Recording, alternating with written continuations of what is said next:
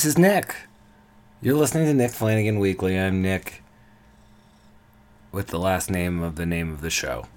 I'm looking at my desktop. It's too messy. I want to change it. But where do you start? You know what I'm saying? Not important. Hi, thank you for listening. This is an episode of the podcast. It feels like it's been forever. It feels like lots has gone on in the world, even in the last half hour. I'm going to do a solo episode ASAP. Uh, possibly will come out before the episode you're listening to right now. So we'll get in it. Suffice it to say, has my life changed that much? Maybe not. But has this uh, coronavirus thing kind of uh, escalated? Yeah. I mean, the NBA has suspended their games. Uh, Europe tra- European travel has been canceled in by the in the U.S. And here I am in my room, and there's just a cat over there. And you know that's fine by me. But look, I talked this very day to somebody I really respect, who I actually used to live in the basement of her home with her husband and children. And her name is Oonagh Duncan. And she is somebody who is a fitness trainer. My friend Sarah Hennessy and her friend Shannon connected me to Oonagh when I was a wandering nomad, just living where I could live, trying to live close to my parents' house because my dad was sick. And I uh, wound up in this basement apartment paying a very fair rent. And Oonagh was a personal trainer who was um, going to the park behind the house with her group and doing this kind of mom boot camp thing that was really impressive.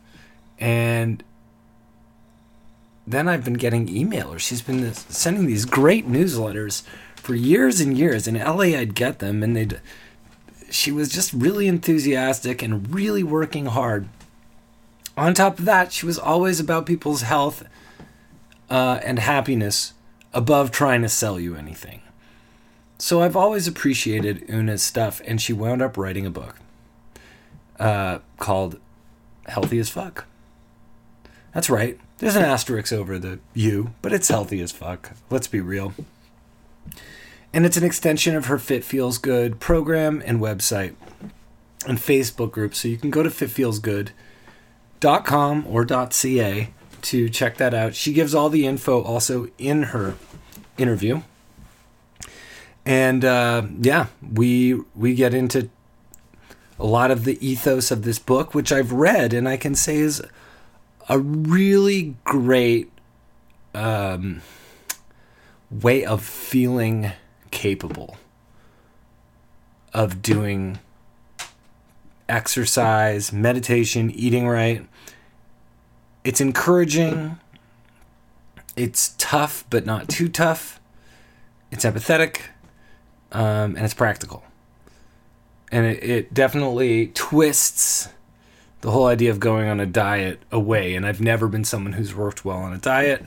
So it's great that I can just use the approaches that she offers in this. Okay, look, I'm just going to speed along into the interview. This is Oonagh Duncan. Get her book, Healthy as Fuck, and here's a chat I had with her. Oh, and before I actually bring the interview all the way in, I want to let you know that we did talk over Skype type of thing, Zoom actually, and uh, I hope the audio is good enough. And uh, some things were falling around, so you might hear that. Look, you're going to get the classic room noises thing that I'd like to think I bring to the podcast. And uh, yeah, Oonagh was in um, Nicaragua.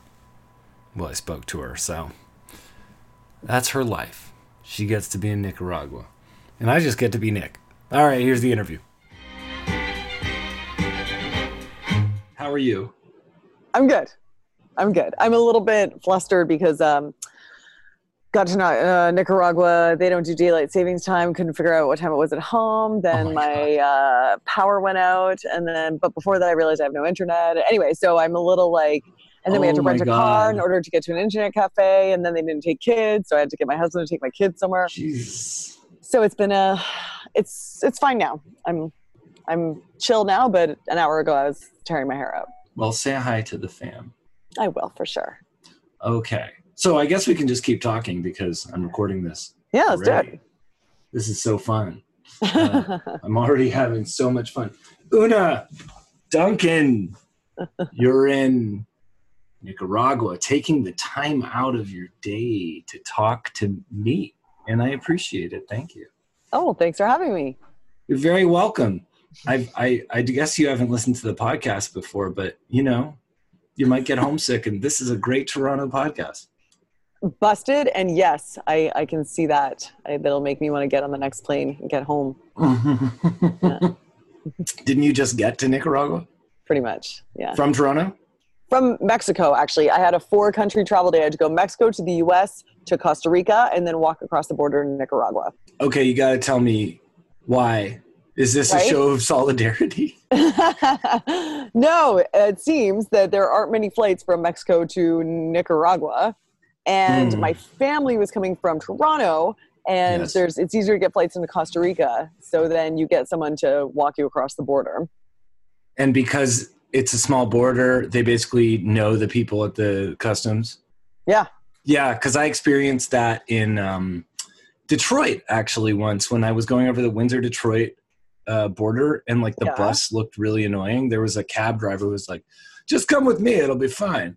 And I was like, "I'm gonna go over the border with a cab. This is crazy." and then I did, and it was really chill. Oh, Yeah. that's a refreshing experience at an American border. well, you Usually know. they're not known for their chill. No, they're not, and especially the car ones. You know, no, those ones they're extra No. weird. I think they actually select all the um, biggest assholes from every high school and then just get them to have a reunion there at the border. right? Be They're like, guess what? You can fuck up people's cars. You can look in their phones. I wonder if that ever happened where like you're going through the border and you look up and it's your bully from high Oh, school. for sure. Absolutely, because that's where they meet, right in the border. See what I said when I told you what this podcast was like? It's Yeah. like suddenly we're here to talk about deep health Yes. and uh I just want to talk about like right now the main thing I want to do is ask you if you've seen the TV show about border patrol. no. It's like actually there's I think there's one about US border patrol but the one I've seen is one about Canadian customs. Okay. which you know fa- i don't know if you have friends from the us but i guess you do probably I guess. But, Thanks for that uh, vote of confidence. but i don't know as time as during the period i lived in your basement i did not see you any didn't see any, americans any Americans. That's true. I kept them hidden from you. well i mean more so i was kept hidden from you like, There's a little bit of that too. but you know what your bathroom had a heated floor I know. Well, nothing but the best for our basement dwellers. yes i appreciated that there was also an unfortunate flood that had nothing to do with you but Thank you. the torrential rain pour Yeah, that's right. Yeah, you got to swim out of our basement. That was crazy. It was crazy. I was like in there and I'm like, oh no, it's raining. And then suddenly, uh, you know, I'm in like the worst kind of when you're taking a shower, you know, and the Yeah. thing's stuck and your legs, Yeah, yeah. just just your feet are in water. I remember because we started getting texts from uh, Nick saying that our basement's flooding. And I was like, Nick, stop being such a fucking princess. it was actually that you were living in a swimming pool I am a princess, you know. Only the finest brie for me. and heated floors and I mean, look at my background. basements. look at my background here. I've got a headshot of myself, which I Yeah. assume you also have somewhere in one of your Oh, for sure. From a past- matted, framed. yeah, past life as you were an actor. I was. Do you I feel me actor. tiptoeing into topicality here? Is that actually the subject? I feel it. I'm this. feeling it. I actually really appreciate you um, taking the time to do it this podcast because uh, it seems like you have a crazy schedule that involves some leisure, and I'll Yes. get into why that is, why I Mhm. think that is, or you can get into why that is in a second. But uh, you have a crazy schedule, let's face it, you just told me you were in four different countries or something, and that Yeah. your family's coming from here, and now you're in Nicaragua, and we're in the amidst this pandemic scare, and uh, Totally. travel's a crazy thing. Um, Yep. Luckily, Latin America is a little better. Is that true? Yeah, I don't think there's been any cases yet in Nicaragua, only one in Mexico. And one of the big rumors about the virus is that it doesn't really like hot environments and it's, you know, 30 something degrees here. So, I heard about that. yeah. it's Although San Juan del Sur is a big port for cruise ships. So Right. there is some, definitely some concern about that. do you um as a uh, would you call yourself a health professional or a fitness professional Do you know what the name I invented for myself? Because I do a lot of TV expert stuff and now I have them introduce me as a feel good expert. i love that you know really, that, that is the ultimate point. It is Yeah. both the destination and the journey.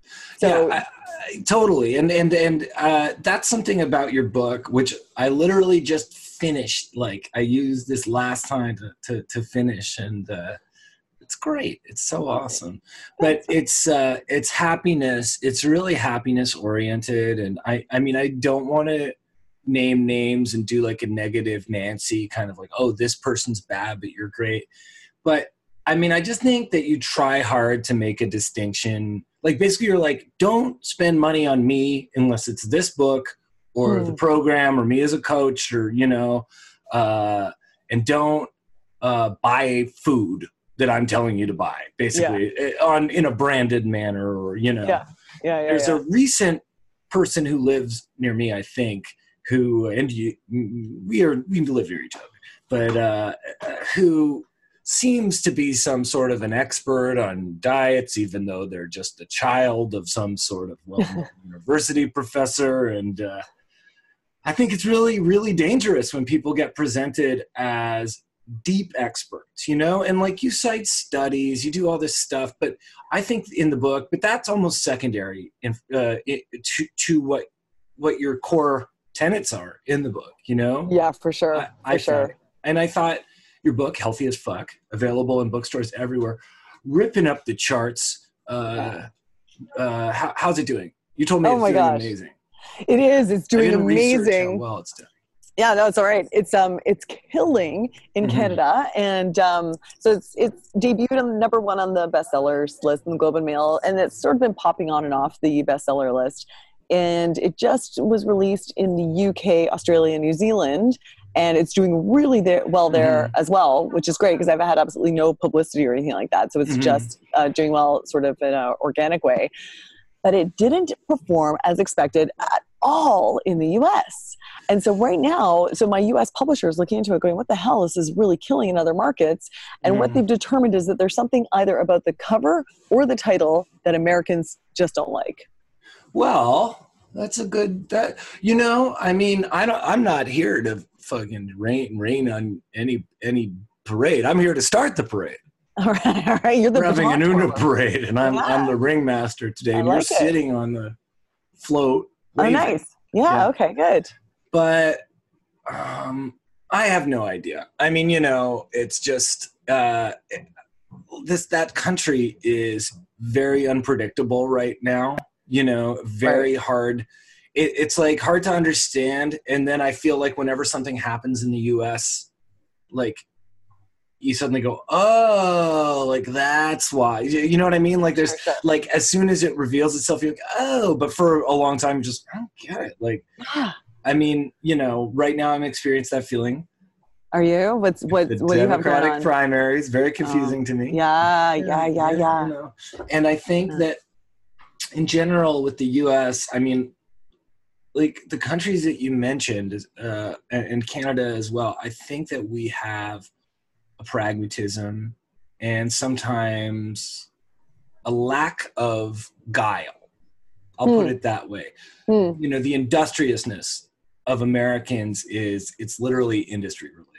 You know, Yeah. that's in the name. That's something that they are, and that means creating industries. And like, I think that you're actually creating your own industry in a sense, which is like the responsible fitness Self care. Yeah. Yeah, and and and trainer who's also geared towards um, parents and and uh, uh, not necessarily older people, but you know, but at the same time, hopefully, what you're saying is like resonant with 20 year olds who are listening to Jagged Little Pill for the first time. Because I feel like maybe I'm just trying to say that you're you're trying to you're you're you're geared somewhat to people who know what the album Jagged Little Pill is. Yeah. Oh, for sure, for sure. Yeah, I'm talking to my people and my people, like. but I, I think that's a broad a broad amount, you know. And and anyway, I just think Americans maybe unless they feel about like how they can spin it or something, it, it's it's harder to sort of for them to get their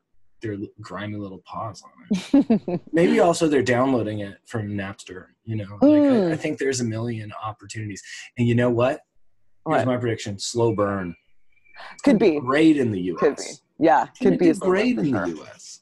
I think yeah. it's it's just and, and you know your publisher's got a concern plus, but you're also killing it. So like whatever. Right Totally, totally. So it's one of those things that, like, you know, there's the short story and the long story. When I run into my ex at the grocery store and he asks me, How's it going? The answer is, It's great. Mm. When I mm. go have four beers with my friends and they say, How's it going? I'm going to say, Well, there's been some humbling moments. Yeah, but, I, you oh, know, yeah. I'm exactly the same way. And um, except probably much more quick to, uh, um, to like, go humble. I'm not even going to say it's killing it. Anything I'm doing is killing it anywhere. I'm just going to start with the thing where I go, but I have a boil on my elbow. and I mean enough that you start a sentence with "but," you know, like when people ask you how you're doing. But um, okay, well, can I? Will you allow me a segue to a teachable moment here? Yes. Okay. all your teachable moments. Well, this, this is, the free. Thing. This is I'm what I write about. yeah, you know, I just wanted to trick you into free training. Okay, cool. Yeah. So this is what I write about in my book. You know, most of us look in the mirror and we see, oh, come on, like what's this this hunk of fat over my bra and look at mm. my belly and blah blah blah. But if we can start training our minds to be like, oh my gosh, like sure I've gained weight, but look how amazing my boobs look now, and oh right. my gosh, look at my legs when I wear high heels or whatever. We've got to start training ourselves to see the good. Yeah. So it's like when someone says, "How's it going?" And i find i don't know if this is especially women maybe you can weigh in on this but i find that you know when when women sit down together and they're like how are you they'll immediately go into oh you know i've got this problem that problem the conversations today tend to be an exchange of grievances and problems and whatever right. mm-hmm. um, and I, I know that's you know us trying to connect you know they always say in relationships like don't try and fix your your woman's problem she's just trying to connect with you you've mm. heard that mm-hmm. relationship advice before of course yes. yeah i just so, want to be heard Exactly, exactly. Yeah. And so maybe that's that's just women connecting, but I'm like, we got to stop with the always focusing on what needs to be fixed and what the problems are because really we're just training ourselves to find more problems and more unhappiness. I, I think that there's a big element to that and you know I, I i'm like super into radical acceptance as they call it yeah but, but i'm not particularly into radical honesty because i think that a lot of us are not um, built built for that. And i think it also also is very much radical negativity if you're not careful yeah. you know? Yeah. Like and ra- and just sort of like a means of pouring your projecting pouring your problems onto someone else if you're doing that you know? And that's not to say you have a lot of tough love that you bring up in the book you know? Yeah. you, you, it's it's not about it's what you're saying is you can fail but the most important thing is to do it again and to realize you didn't even fail when you thought you were failing because you were already thinking about getting back on the horse you know? Right. I mean yeah there's a chapter that's uh you know if you can't do anything right do it totally half-ass yes and I, that, think, I love that too because yeah. we've all got this really strong ego that wants to be perceived as the one who's like you know and i hear this all the time it's such fucking macho bullshit when people are like if i can't do something right i don't do it at all or i'm an all or nothing kind of person which is really just accepting yeah. it's a way of giving yourself a great excuse to do nothing and make yeah. it sound like it's oh well i have such high, high standards for myself no you're full of shit you have the lowest possible standard that you allow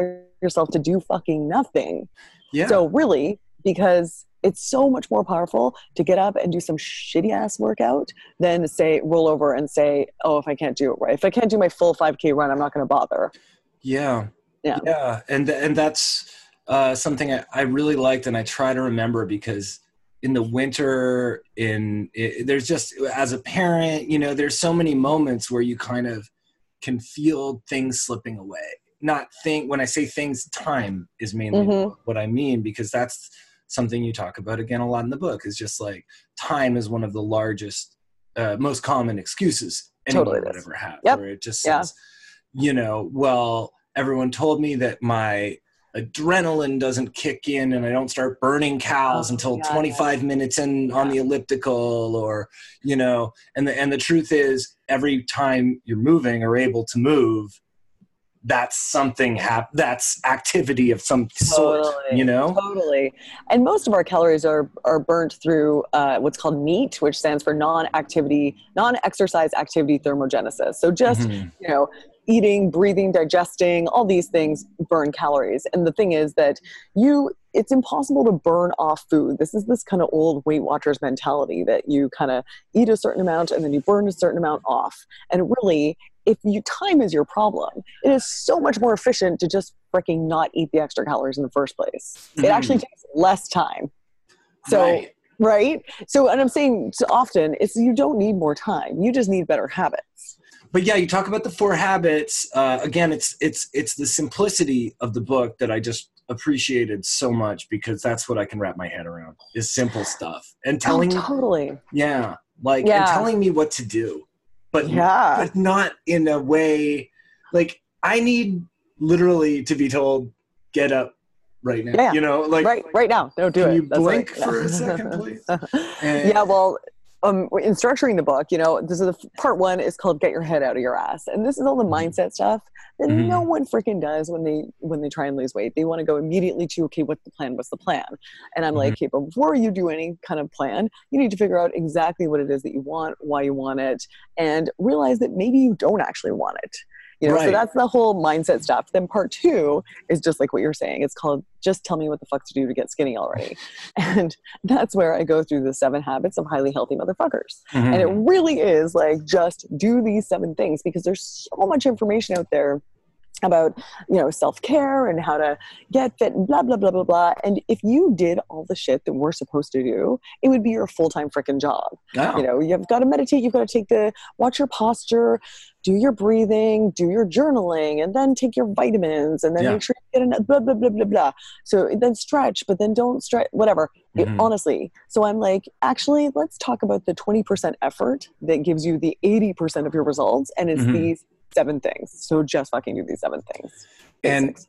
something that I don't know if you you don't explicitly say it in the book, and and uh, but I do think it's it's probably a vital part, and I think moms have an easier time with this because you're basically forced into it. But is as soon as you get up, do do something. You know, one of the things that's on the list you should do, whether it's meditating, exercising, Mhm. um, food prep if you want to get lean prep. then prepping your meals in advance is probably the best use of your time hmm So when people are like, I don't have enough time, and I'm like, and they're spending an hour a day working out, I'm like, hey, dude, ditch one of those hours of workouts and instead spend it on food prep, and you're going to get much better results. Yeah. But absolutely, whatever you do, do it first thing. Like it needs to be the first thing you do, prioritize before anything else. Because everybody else who's like, oh, poor me, you know, I'd love to take care of myself, but I don't have the time. I mean, we all have the same amount of fucking time. It's just we all have very different priorities. So, as a trainer and as someone who takes on one-on-one clients, you know, and also has had groups, you know, I used to always see you in the park with. The yeah, yeah. Yep. Are you still Are you still taking everyone out into the park? No, you know what? And I have I don't do any one-on-ones anymore. I don't have any groups. I'm entirely online. Wow. Um, you know, doing writing, speaking, podcasts, so, managing where my can they find you? By the way, let's just get that right in the let's middle. just do it. Yeah, at Yeah. fitfeelsgood.com. fitfeelsgood.com. No dot ca. Well, I've got both. Nice. so you can go to fitfeelsgood.com and you know what, uh, Nick's lovely listeners, go when you go to fitfeelsgood.com, there's a thing that says free shit. So go and get my free shit. There's a Yeah. meal prep power hour. I teach you how to prep a week's worth of healthy meals in one hour. I tell you the psychology behind snacking. If you feel like you're snacking too much and doing it unconsciously, I'll help you break that habit loop. What else? There's a Mhm. free chapter of my book. You can sign up for that. Anyway, there's tons of free shit on my site. So go grab it. yesterday i had a very stressful uh period of time before about 4 p.m and Okay. maybe no t- whatever time it was it was before i'd left the house Okay. because just to give you some context in 2018 uh no 2016 give me a second here 20 i'm two just about two years ago Okay. 2018 i returned from los angeles Okay. where i had gone uh, to spend about a year and a half i was on a visa Okay. i return all busted up Mm. And Physically uh, or emotionally or? Probably both okay. a little bit. And um i moved back in. I'm at my mom's house right now. This Okay. is my room. Awesome. Her house. Hmm my sister had been living here before. So it's not that crazy. My dad had passed away in 2015 late 2015 Oh. so then i moved right to la it's always a good combo. Yeah, yeah. Let's just take those feelings and put them on a plane. yeah i was walking watching rock of love bus yesterday and uh, the same thing happened to one of the uh, gals on the Hmm. bus so Mhm. I identified with her. My Yeah. my point is that uh, I I was all messed up, and my friend was taking me out exercising. Actually, Okay. I had a friend who really walked me through everything. He even drove me to like a hospital to like get everything sorted out like Wow. early there. Yeah, it was, and this same friend would pick me up and drop me off uh, at Planet Fitness, take me to his Planet Fitness.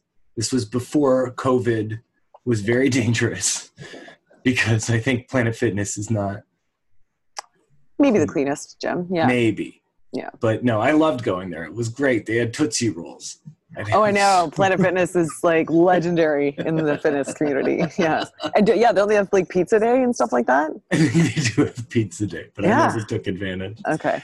Um, I guess what I'm saying, and this is is he really helped me out. He had to do a lot to get me out. Now I think that that's that's an element of uh, mental health that's such a tough thing to merge with um, the wellness industry sometimes, and probably personal training even more so.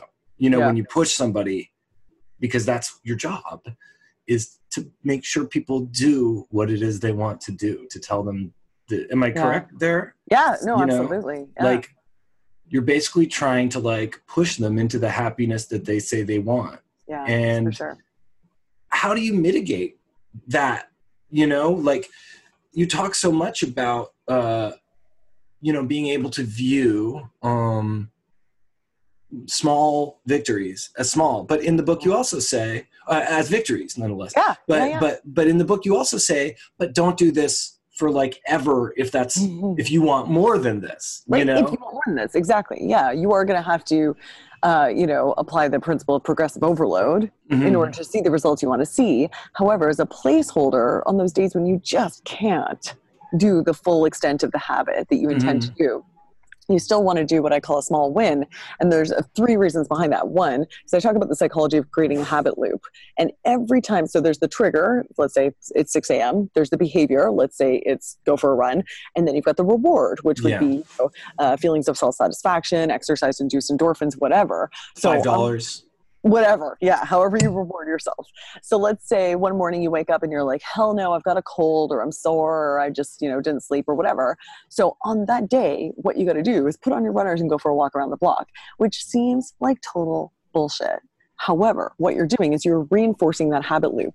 And every time you reinforce it then and reward yourself you still have to reward yourself every time you do that you are moving towards that being an automatic habit where you don't have to think about it and this is where I want people to get to because there's, I really believe there's so much brain space being wasted on what should I eat? What should I, what should my workouts be? Am I fat? Am I fit? Like all this shit that's going on in so many people's brains all the time.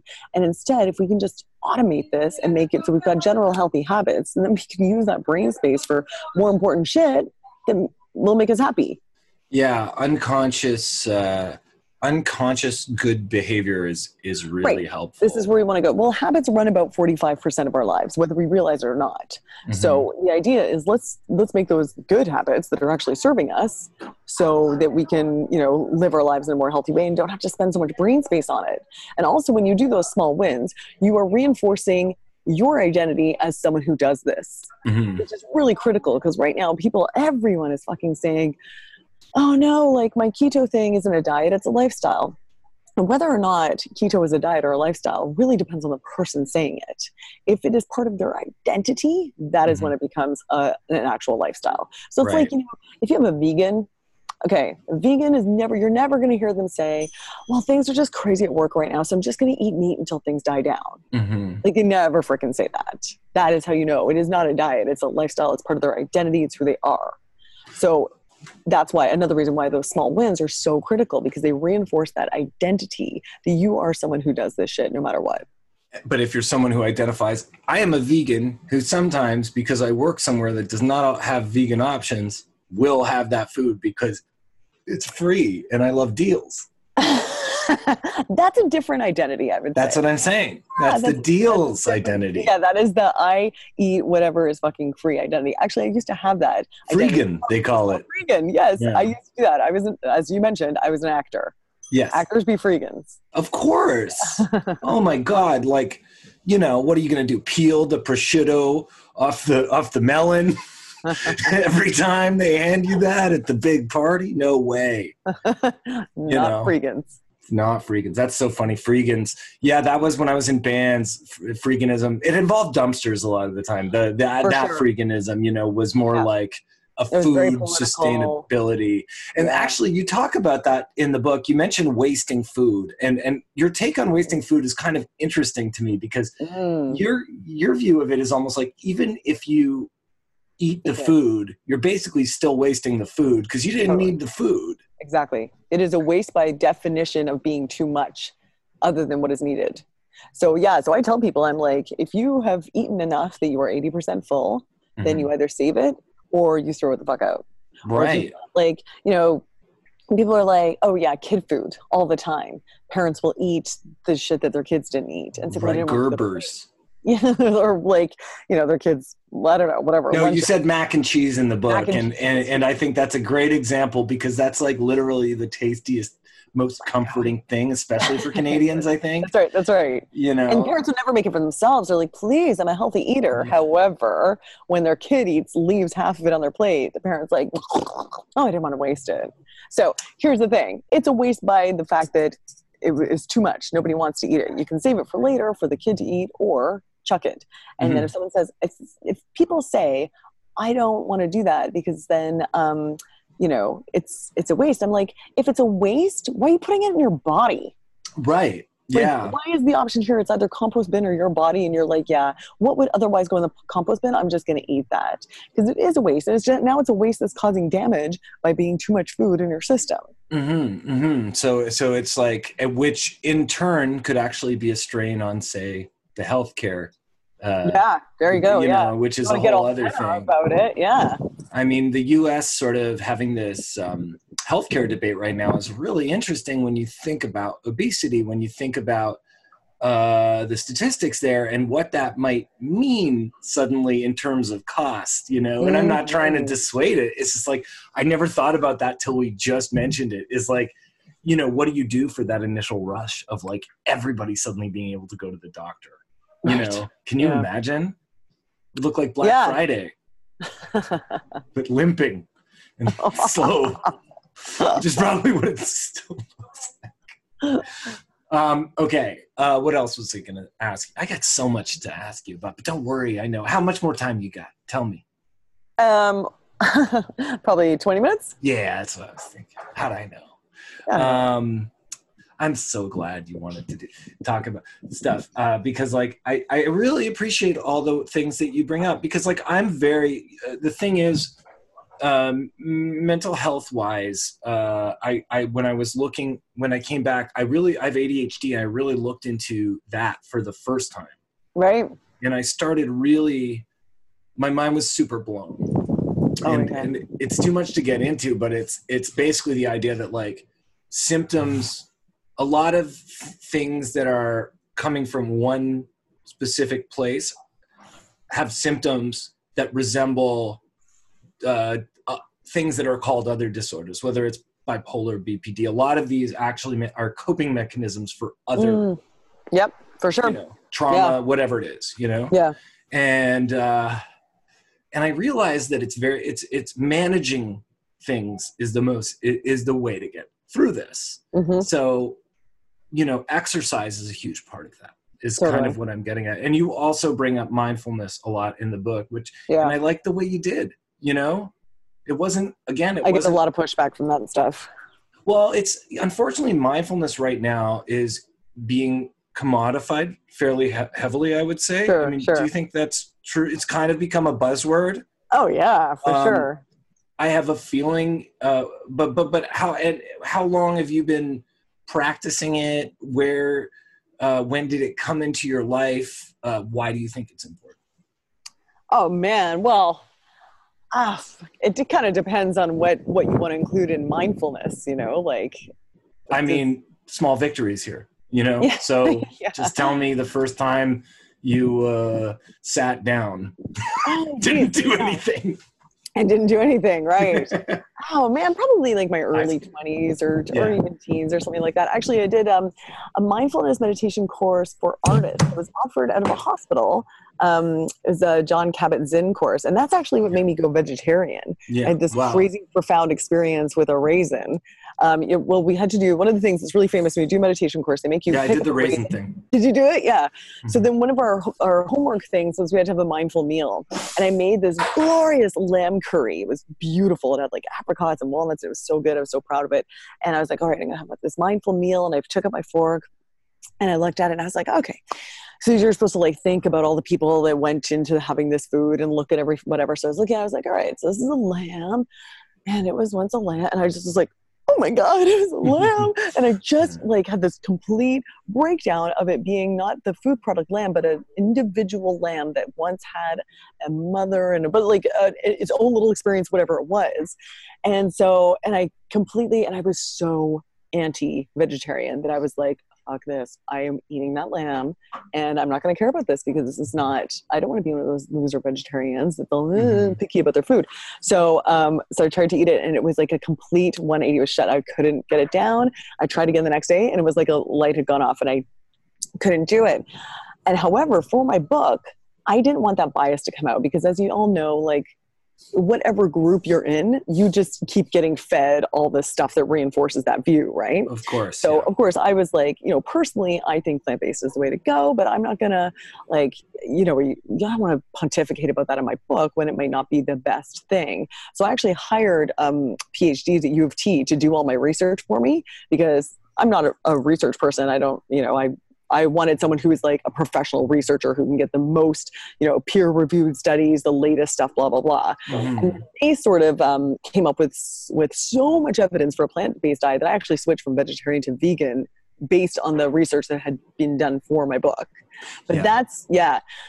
But that but about the um the mindfulness stuff. So when often when people say, okay, if I was going to pick one of your seven habits of highly healthy motherfuckers, what is the most important? And I struggle so much with that Mm. but I'll often say meditation. And people are like, fuck you. Like, I hired you to get me abs, not enlightenment. Like, what the hell are you talking about meditation? And the story I always tell about that is um, I was doing my yoga teacher training, and my yoga instructor told a story about how he was subbing for someone else's class once. And he's someone who started every class with like, you know, a lot of connecting to the breath and rolling the neck and like really slow. And there Mhm. was this woman who every fitness instructor knows this woman. She's the front row center, super hardcore, like protects her space and Mhm. intense. And so she was getting really frustrated with the beginning of this yoga class and kind of audibly like going like that. And finally, my instructor said, um, you know, is there a problem? And she was like, yeah, listen, I got to burn 500 calories a day. So can we get on with it? And then my instructor said, well, maybe if you sit still long enough, you'll figure out why you eat 500 calories too much. And I was like, oh, snap. That is the deal. Because so many people are so reluctant to drop their hustle and just sit the fuck down and figure out what's triggering them. What is the reward they are seeking at the bottom of that peanut butter jar or glass of wine or whatever? And if they can figure out what is it that I actually need right now, instead of unconsciously having a second portion when they're really not hungry or whatever it is that their pattern is, um, that's the work that no one's doing, that no one is doing. And I don't give a shit what you eat. you got to figure that shit out, or else you are just going to end up in this cycle of binging and purging and trying and falling off the wagon and all this stuff that I see constantly. Yeah, I mean, uh, the the interesting thing about that, first of all, is I think we probably took the same type of mindfulness thing. Mine wasn't at uh, the hospital, but it was at uh, Yoga Studio Octopus Garden. Oh so, yeah, that's where I did my teacher training. Yeah, totally. Yeah. So it was uh, Patricia Rockman and uh, this uh, cognitive behavioral guy. It okay. was a combo cognitive behavioral therapy and mindfulness. And frankly, I didn't get as much about CBT because that yeah. that's a specific kind of thing. Yeah. And uh, and mindfulness was much more general, and I understood it more. You know, cool. and and but when you were talking about the perspective, uh, sort of zooming out uh, and seeing a greater perspective that's a lot like this guided meditation I used to listen to uh, that was comparing you to a mountain. You know? Oh, I love that. Yes, I think I yeah. know it. It's on Insight yeah. Timer. Yeah, there's the mountain, and there's uh, another one that's a tree, like a tall tree. Yeah, and I, I forgot what the third. The third one is the water, of course. And and so I, I would listen to these, and I think that they were really amazing. And actually, I would say that the specific thing that I got so much out of, and I would love to recommend to other people. And it would actually it, it is the body scan. Did you ever do mm, body yep, scan? Totally. yeah Because that was the first time I'd ever lay down. For those who don't know what it is, quite simple. It's just you're breathing through your entire body and just taking a time the time to sort of focus while letting drift. You know all of the feelings you're feeling um, in in every part of your body. And I found that was a great way at managing pain you know yeah. Be, because it would uh, the idea is that everything passes right i think that that's a big part of the mindfulness you know i, I didn't quite view it as um, you discussed it as which it is too where you look at your thoughts um, without judgment mm-hmm. i really went like wow this is like a a really super powered toilet for my worth worst thoughts just flushing and everything you know? Right but so many people are not even aware consciously of those thoughts. It's just their reality. Absolutely. Yeah. Yeah. It's their reality you know? Which sucks. Yeah. I mean i'm just going to relate this to what you were talking about earlier which is what, what i was going to ask you earlier which is just um you know when you have clients or people coming to you and they talk about chronic health issues or you know fibromyalgia let's say lyme yeah. disease fatigue uh, depression you know um, for me you know they talk about time blindness but i feel like future blindness is a very hard thing for me so people go oh you should make a four year plan it's like mm. that is like asking me to walk to the moon right? yeah yep. Yeah. I can't do it without the help of uh, if the earth is flat. You know what i'm saying? Yeah, then maybe yeah. i'd be able to but but uh yeah so so like just how how would you approach that first of all? And if anyone's listening who is going through that kind of thing yeah. what would you advise them?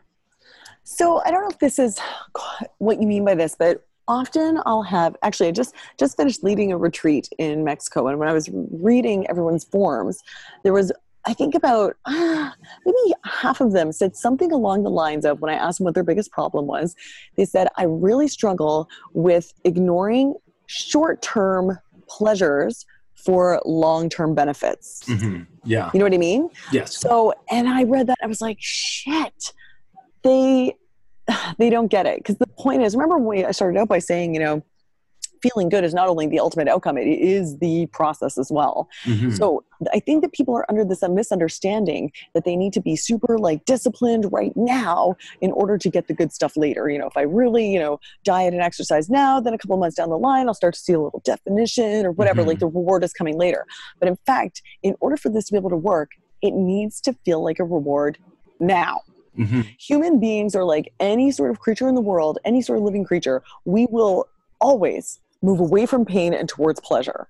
So there's like a little bit we can grit our teeth and like get teeth and get through like maybe a month of self deprivation, blah blah blah. But in the end, like you your discipline will run out that's just the way it works so it needs to feel like pleasurable now mm-hmm. so let me tell you nick how my how i actually wired my brain to start loving exercise after being a very enthusiastic smoker non-exerciser like really enthusiastic honestly, smoker I like it. Passionate smoker, passionate non-exerciser. Like thought exercising was the lamest. Could not imagine like sweating on purpose. Are you fucking kidding me? And did Couldn't you think you looked good? Did you? Th- were you like, yeah, no, no, I, I look no, good. no. I felt like a little chubby and stuff like that, but not Mhm. enough to exercise. Give me a break. Like there was nothing Mhm. that was going to get me to because I was like embarrassed too. I was super out of shape. I was the biggest one of my friends. I was the only one out of breath at the top of the stairs, and I wouldn't run because I couldn't imagine how embarrassing that would be. Right? Like Mhm. it was physically really awkward.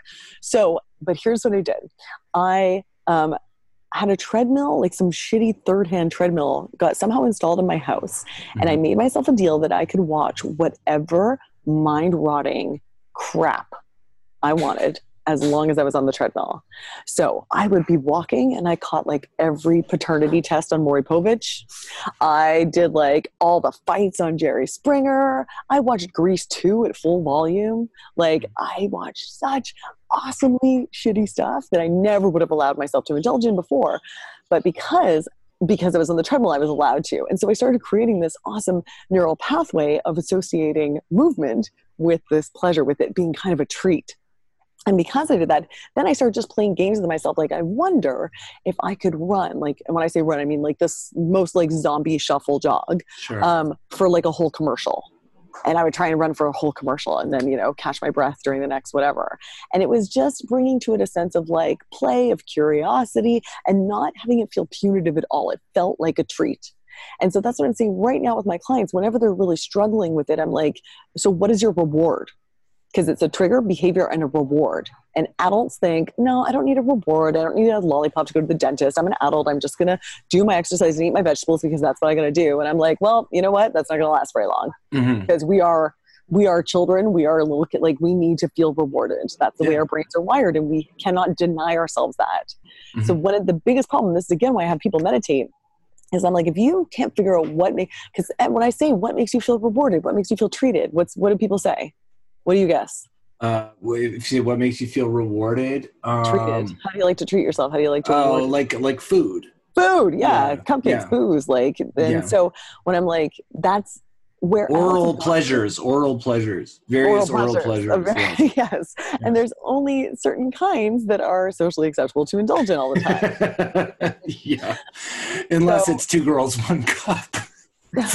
right, which is a very specific circumstance. Yes, yeah. And they Yeah. were healthy. I don't know if you remember. They were fit. You know what? I think I was distracted when I watched it fitness. oh my god. I'm not helping clean up. I'm sure it's like you're like healthy as fuck. I wonder if I should get a little bit PG at some point. And now I'm bringing up. no, no, I'm having to go in either direction with it. Yeah, no. yeah, I, I, but I like um, you took it directly to two girls, one tug cup. That was really that went deep fast, man. Like I don't know if I even ever saw it. I, I can't handle. But but okay, uh, reward wise, now this is exactly what you bring up is exactly what I was going to ask, which is just how do you alter uh, the food reward? Like because a lot of the time when I do deign to go up to the gym that I've had a membership in for ages and I'm I was doing good at, and now once in a while not so much. Yeah. but uh, I, I'll go there. I'll go and do some whatever, like a good elliptical, you know, like Sure, a, yeah. like I'll take it as a victory, you know. Yeah, yeah, and, yeah. And uh, afterwards, I'll be like, "Whew, I'm sweaty. I feel great. You know what would make me feel even better? Uh, if I shoplift from Bulk Barn or get a Yeah. frappuccino or yeah. you and I know. deserve it because I did the workout. Exactly. Yeah. And I think, I mean, what, you know, what is a different reward than that? You know, like what I do you say? You know, Yeah. This, had an that, idea. Do you tell me? Because it is the ultimate question. an idea because it's something that I like. It's a bit more expensive, unfortunately, than just like a slice of pizza. But instead of buying a slice of pizza or or, or uh, I don't know a bisque, uh, you go.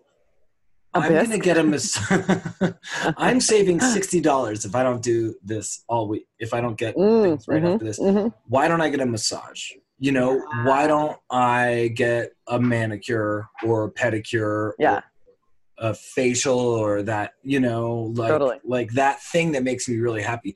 I love having like hemp shampoo or some like fancier shampoo or yeah, this kind of thing. You know, Yeah. and I also love um you know, massage this type of thing. That sounded so gross, but it's not. Everybody should be getting that like once a week. It rules. Totally, it does rule. It does. Yeah. So here's the deal: in order for um, a reward to work in a habit loop and create a habit, it has to be delivered immediately after you do the behavior. So often rewards that are delayed like that, like I'll do a once a week massage if I do this behavior all week, they don't work for um, to create the habit loop unless doing something like checking off a thing on your calendar gives you a little hit. Then that might be enough. Right. Do you understand? so sometimes so- people say, well, with the money that I'll save, then I'll buy this thing. Fine, but you have to like physically put your 10 bucks in a something and have that feeling of self satisfaction that you're moving towards your goals. Otherwise, your body will not, your brain won't make the association between the good behavior and the reward if it's too delayed. How about this? You call them right after your thing and you say, "Hello, is this John, my masseur? John, I got good Coming to get ya. Twenty minutes. a Twenty minute massage. yeah, you do that every day. John's gonna be like, all right, dude, good. Can't wait. well, that's another reward. A ten minute massage every day. Um, yeah.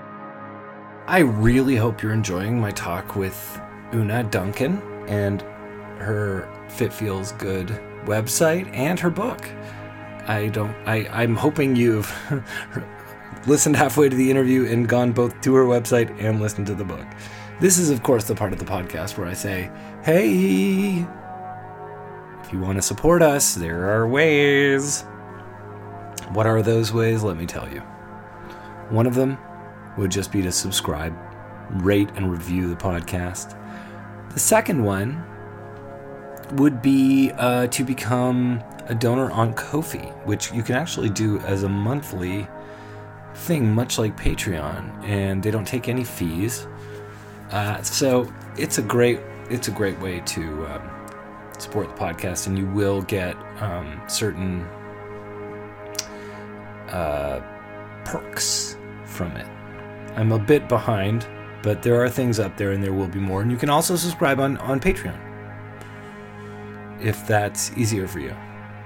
So uh, patreon.com slash Nick Flanagan, code dash FI, ko dash FI dot com slash Nick Flanagan. Great ways to support. Or go to nickflanagan.bandcamp.com. Grab my album White Privilege, another great way of supporting us. Anyway, I'll use it. I got a Ko-fi donation the other day for a really generous amount. And they, they were really encouraging. It was anonymous, but they said some really great things. So if that was you and you're listening, thank you. Uh, and you know, if more people want to contribute and say nice things, uh, I'm not going to say no. Okay, back to the interview for real. But yeah, why Nicaragua? How do you like? How how did you wind up choosing? Because you were doing this even when I was living there underneath. you Yeah. you've been going I, i'd get your newsletters see this is the thing is i was getting your newsletters you were you've been an avid newsletter this is a funny way to end it too because i want to talk about newsletters Okay, yeah, let's do it. and i actually wanted to ask you about self-help and i think they're very very related newsletters and and self uh, improvement type things um, i was getting your newsletter when i was in la and it was constant and i Yeah. was like this is wild. Oonagh's really going for it. But I mean, I was still getting newsletters before, but at some point you were like, I'm going to be very regular. I don't care. Mm, You know, like I'm going to, whoever wants to stay with me on this newsletter bus, yeah, stay with me and I'm going to tell them what I think is helpful. yeah. And- And, I'm and not like- shut up. I'm still here. Was that a conscious Very good. decision? And did that pay off? Yeah, that's a great question. I mean, it's sort of best practices with internet marketing is the consistency of showing up in people's news, uh, you know, email inbox with some sort of thing of value. So every week I Mhm. try and give some kind of value, and so that you know, and I think that they say like the magic ratio is like you know at least ten value emails to every sales email, for example. Um, and it does, I think. I mean, every time I send out an email, I get responses back saying, "Hey, you know, that was really helpful," or whatever, and stuff like that. So that's good. And I and I gauge it all the time to see how many responses back. And sometimes the responses back are are uh, controversial, or like you push my buttons, or I did get one saying, "I thought I liked you, and then I saw that you have a nose ring." Oh. uh, or you swear too much, or problem, whatever. Someone else's, yeah. someone's own thing. Also, I was look, like, that nose ring could be a mole. You know, I'm looking at it right now. I don't know what it is. But I right. I could have got really like- offended. Thank it's you. either a cool mole. or- yes, exactly. You go. Excuse me. I have mer- uh, metal, a metal esque mole on my nose. How dare Can't you? get it removed. Yeah. I'm mad at you. You just made that really bad. Yeah. Um, totally. So, and also, I mean, that's the other thing. And Nick, I'm sure you know this too. Like, the more you put yourself out there, the more you're going to get all sorts of responses. And you just have to be okay with it. Yeah, And I think I, have a hard time with that. Do you? Do you get people slamming you?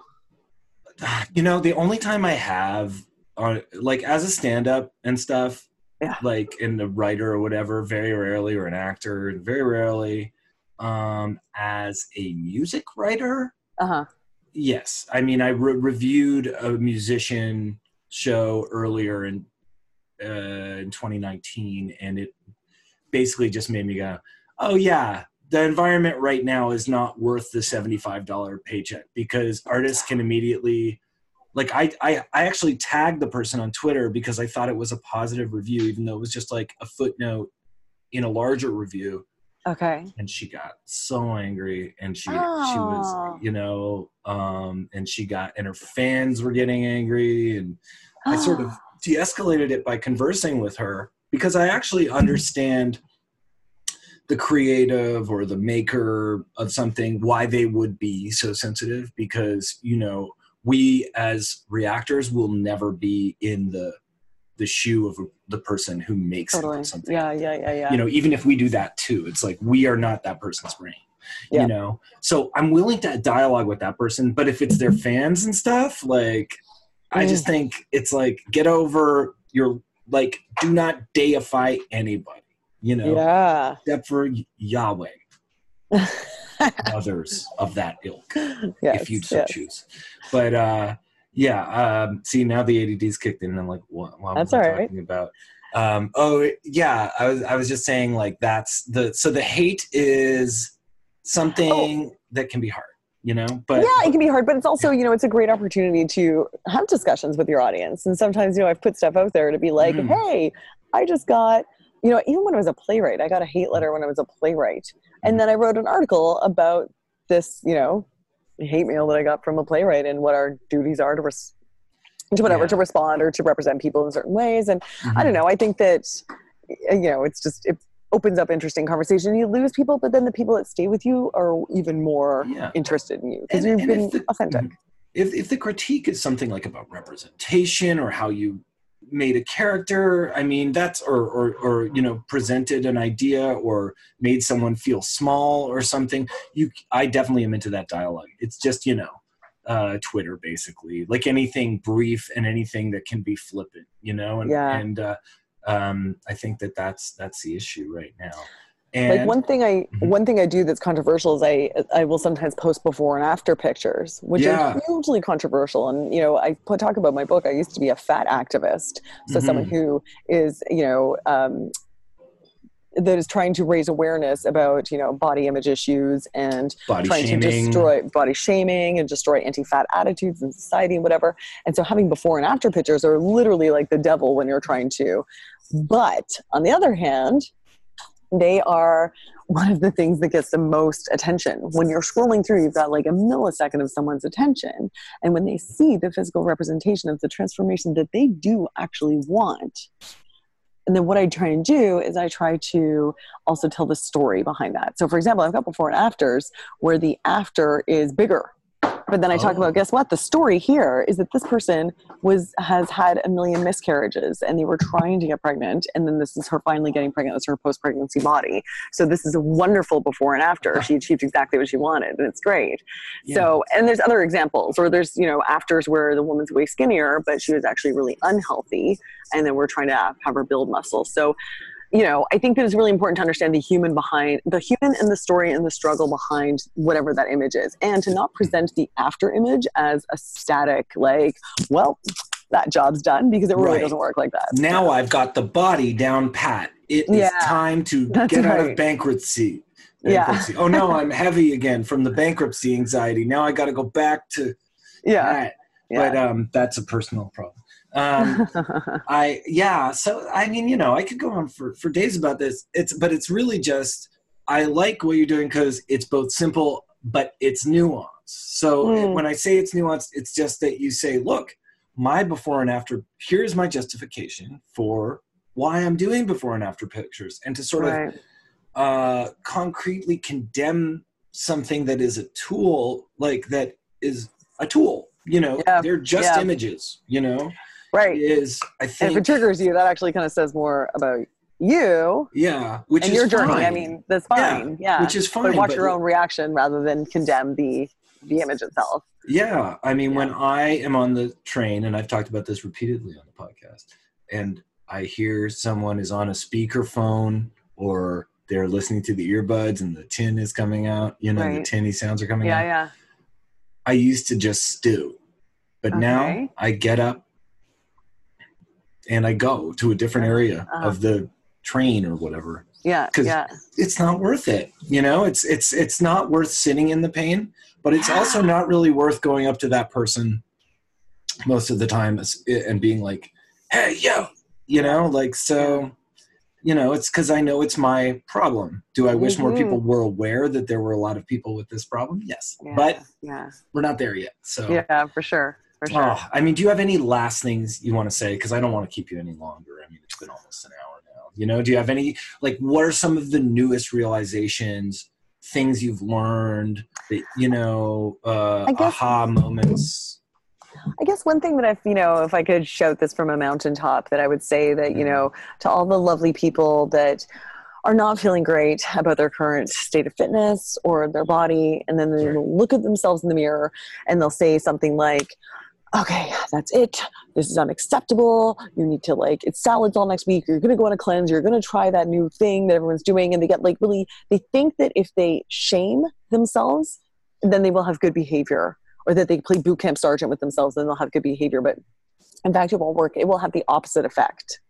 You have to, no matter what the situation is right now, you have to start trying to find ways to love and accept and appreciate your body right now. And for a lot of people, they're like, dude, I just can't. Like, I can't. I'm not there. I can't look in the mirror and think, "Wow, looking looking good." I just I can't feel it yet. And so, in which case, I'll say then like start with baby steps. You know, it's like Mhm. trying to do full pull-ups when you've never you know carried your own groceries if you don't have those neural pathways built then it's going to be really hard so just start with something simple like i accept this body or i Mhm. appreciate this body and then you can start to build up to you know what this lipstick looks nice on me you're having a great hair day. So practice see looking in the mirror and loving what is now. And that will not prevent you from doing awesome stuff like getting in shape and whatever. In fact it will help you Mhm. okay? Because no one has ever hated themselves into a body that they love. That is impossible because all you're practicing is hating your body.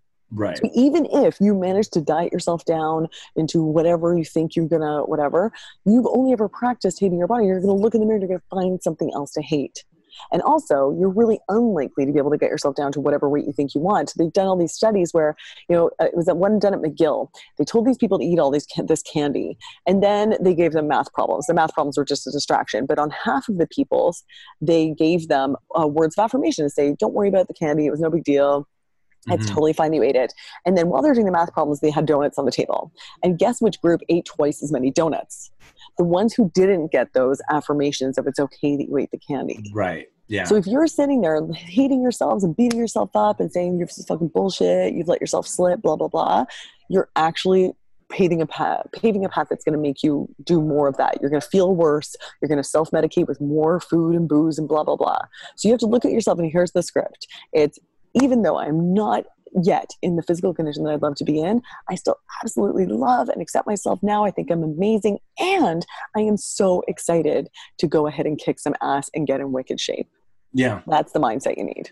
Yeah. And it's all it, it, self forgiveness and Yeah. self and on but honesty at the same time. Yeah, yeah, Yeah. yeah. You're not being like looking and saying, seeing that you've gained 20 pounds and trying to convince yourself otherwise. You're Mhm. saying, looking in the mirror, you're like, there I am. I gave tw- I've gained 20 pounds. Even though I would prefer to be 20 pounds lighter, I still completely love myself. Mhm. And I'm ready to kick some serious ass and lose the 20 pounds and be just as fucking awesome as I know I can be. Okay. The last question. Yeah. 90s. Oh, it's not a long question. What did you think? What would have been your like? Let's say you made a mixtape in 1994, right? Oh. Okay. We're If I about mean- the same age. yeah, yeah. So what's on this 90s mixtape? You don't have to give me all it's not a it's not one of these 120 minute, 180 minute super tapes. Those are my favorite. Yeah, but this yeah. let's say this is like let's say it's a 30 minute tape, so you just got like eight songs or something. You don't have to give me all eight songs, but like Oh, who's on it? If I made a mixtape in 1994, it would probably have all the top hits of like 1987 because I'm so fucking uncool and I get things like way later than everyone else. And then it would also have like some weird musical theater in there that no one's ever. Okay, so like, so you've of. got Starlight Express theme, Yes. Yeah. uh, Highway to the Danger Zone, Yes. which you bring up in the book. I yeah. I love that you got that. um, what's it called? Uh, 88 lines about 44 women. Do you know that song? it's good. No. Yeah, check that one That out. sounds it's great. like a novelty hit. And Blister in the. Why am I Um, saying your playlist? Um, look, Oonagh, you're the best. I Thanks, hope dude. I, I really enjoyed uh, this talk, and um, I really thought your book help is uh, was helpful for me uh, going into Thanks. this summer. Just just a lot of things to to keep in mind uh, in terms of health and uh, Awesome. I'm so happy to hear that. You didn't think it was too girly? no. And No. also, I think the bottom line with this kind of thing, it's with ADD books too. The best thing you can do is if something says it's geared for women, but it's about a universal issue, you should Yeah. read it no matter what your gender is. Yeah, yeah, yeah. men don't get the same wording. They don't get men and women. You know, they're often a lot of not even wording, but issues, thought Uh-huh. patterns. It's not acknowledged that men have them a lot Yeah, of the that's time, true. but That's true. there's a lot more universal. Uh, a lot of it's very universal. You know, so Yeah. so cool. I didn't think it was too girly at all. Awesome. Thanks, man. Plus, I think Cool. girls are cool.